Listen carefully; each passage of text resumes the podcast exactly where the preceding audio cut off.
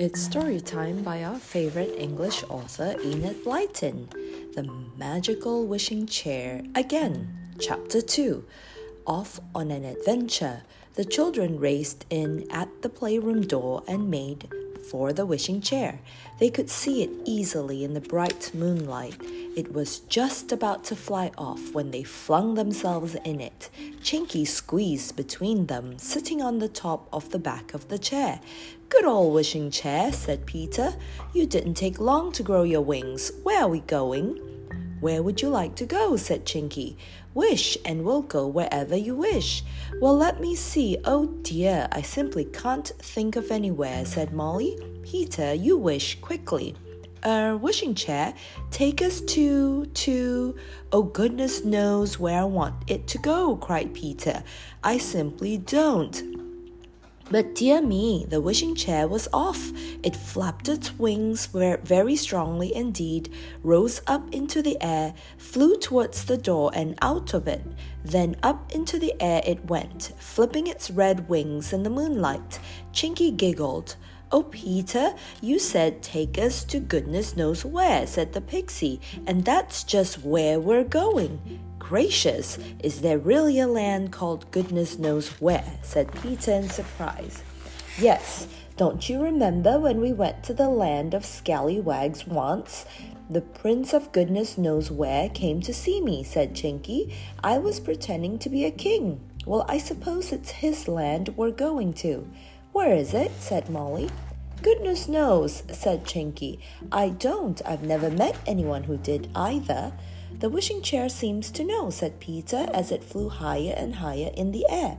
But it didn't know, really. It dropped downwards after a time and came to a tiny village. Peter leaned out of the chair and gazed with great interest at it.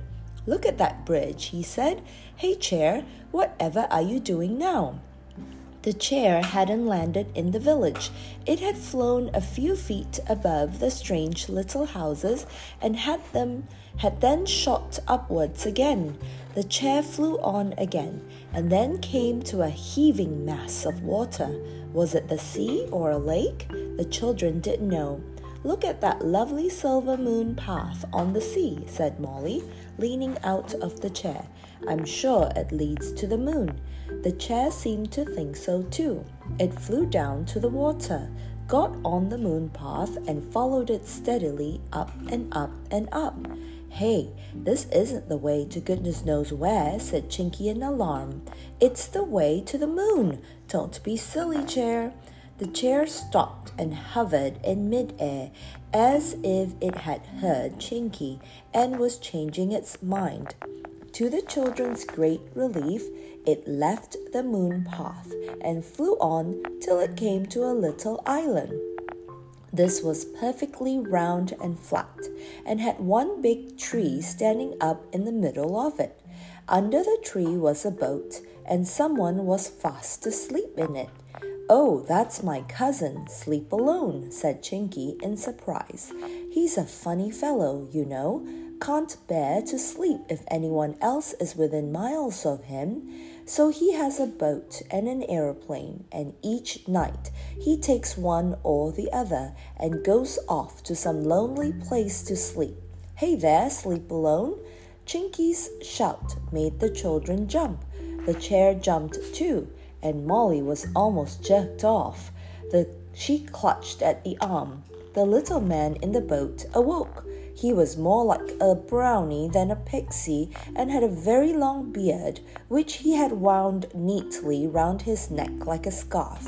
He was most surprised to see the wishing chair landing on the island just near him. He scowled at Chinky. What's all this? Coming and shouting at me in the middle of the night? Can't I ever sleep alone? You always do, said Chinky. Don't be so cross.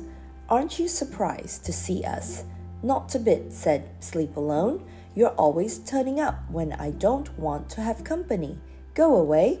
I've a cold coming on and I feel gloomy. Is that why you've got your beard wound round your neck to keep it warm? asked Molly. How long is it when it unwinds? I've no idea, said Sleep Alone, who seemed a disagreeable fellow. Where are you going in the middle of the night? Are you quite mad? We're going to goodness knows where, said Chinky, but the chair doesn't seem to know the way. Do you know it? Goodness knows where it is, said Sleep Alone, pulling his beard tighter round his neck. Better ask her. The children and Stinky stared. Ch- the children and Chinky stared. Ask who? said Chinky. Goodness, of course, said Sleep Alone, settling down in his boat again. Oh, is goodness the name of a person then? said Molly, suddenly seeing the light. You are a very silly little girl, I think, said Sleep Alone. Am I to go on and on saying the same thing over and over again? Now, good night, and go and find goodness if you want to disturb someone else.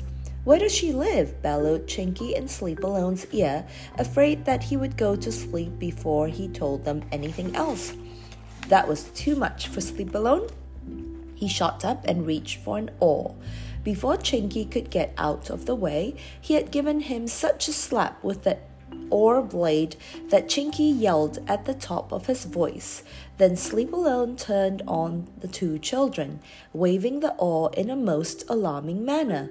Peter pulled Molly to the chair. He put out a hand and dragged Chinky to it, too, shouting, Go to goodness, chair, go to goodness, wherever she is. Up rose the chair so very suddenly that Chinky fell off and had to be dragged up again.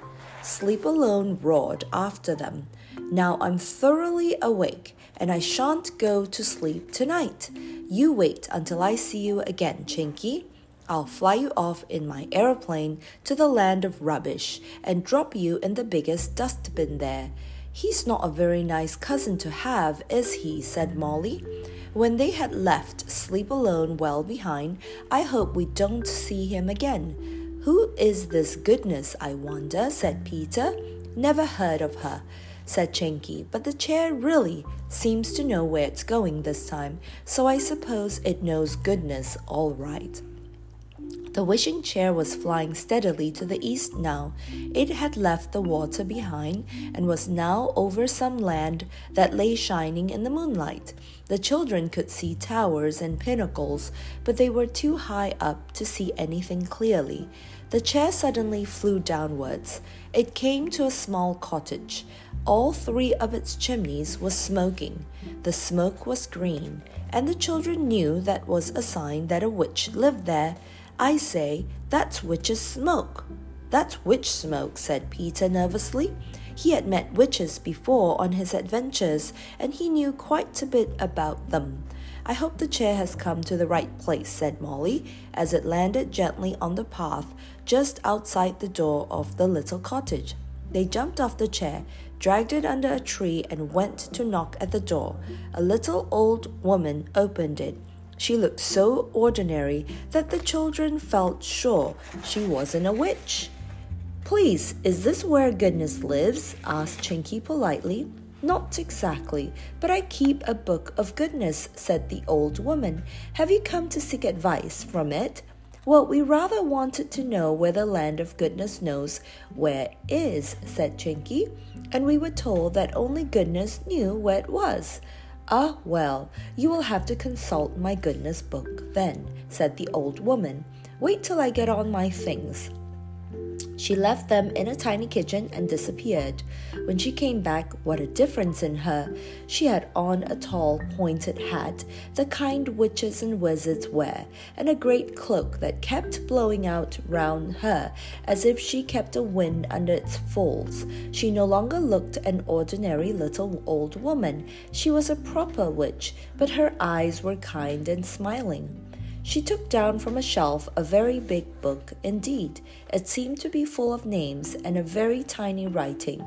What are your names? she asked. I must look you up in my goodness book before you can be told what you want to know. They told her, and she ran her finger down column after column. Ah, Peter helped a boy with his homework for a whole week last term, remembered his mother's birthday, owned up when he did something wrong. My word, There's a whole list of goodness here. And Molly, too, gave up her half holiday to stay with a friend who was ill. Told the, fr- told the truth when she knew she would get into trouble for doing so. Quite a long list of goodness for her, too. Naomi, said Chinky, I've been living with my mother. I do try to be good to her. The old woman ran her finger down the list again and nodded her head. Yes, did his mother's shopping and never grumbled, took her breakfast in bed each day, never forgot to feed the dog. Yes, you're all right, Chinky. What happens next? said Peter. The witch took her book of goodness to a curious hole in the middle of the kitchen floor. It suddenly glowed as if it were full of shining water. The witch held the book over it, and out of it slid little gleaming streaks of color. That's your goodness going into the magic pool, she said. Now ask what you want to know. Chinky asked in rather a trembling voice. We want to know where the land of goodness knows where is. And dear me, a very extraordinary thing happened. On the top of the shining water appeared a shimmering map. In the middle of it was marked Land of Goodness Knows Where. The children and Chinky leaned over it eagerly, trying to see how to get there. Look, we fly due east to the rising sun, began Chinky. Then he stopped. They, all, they had all heard a very peculiar noise outside a loud creaking noise. The chair's calling to us, cried Chinky, and he rushed to the door. Oh, look, it's flying away, and somebody else is in it. Somebody's stolen the wishing chair. Whatever shall we do? End of chapter.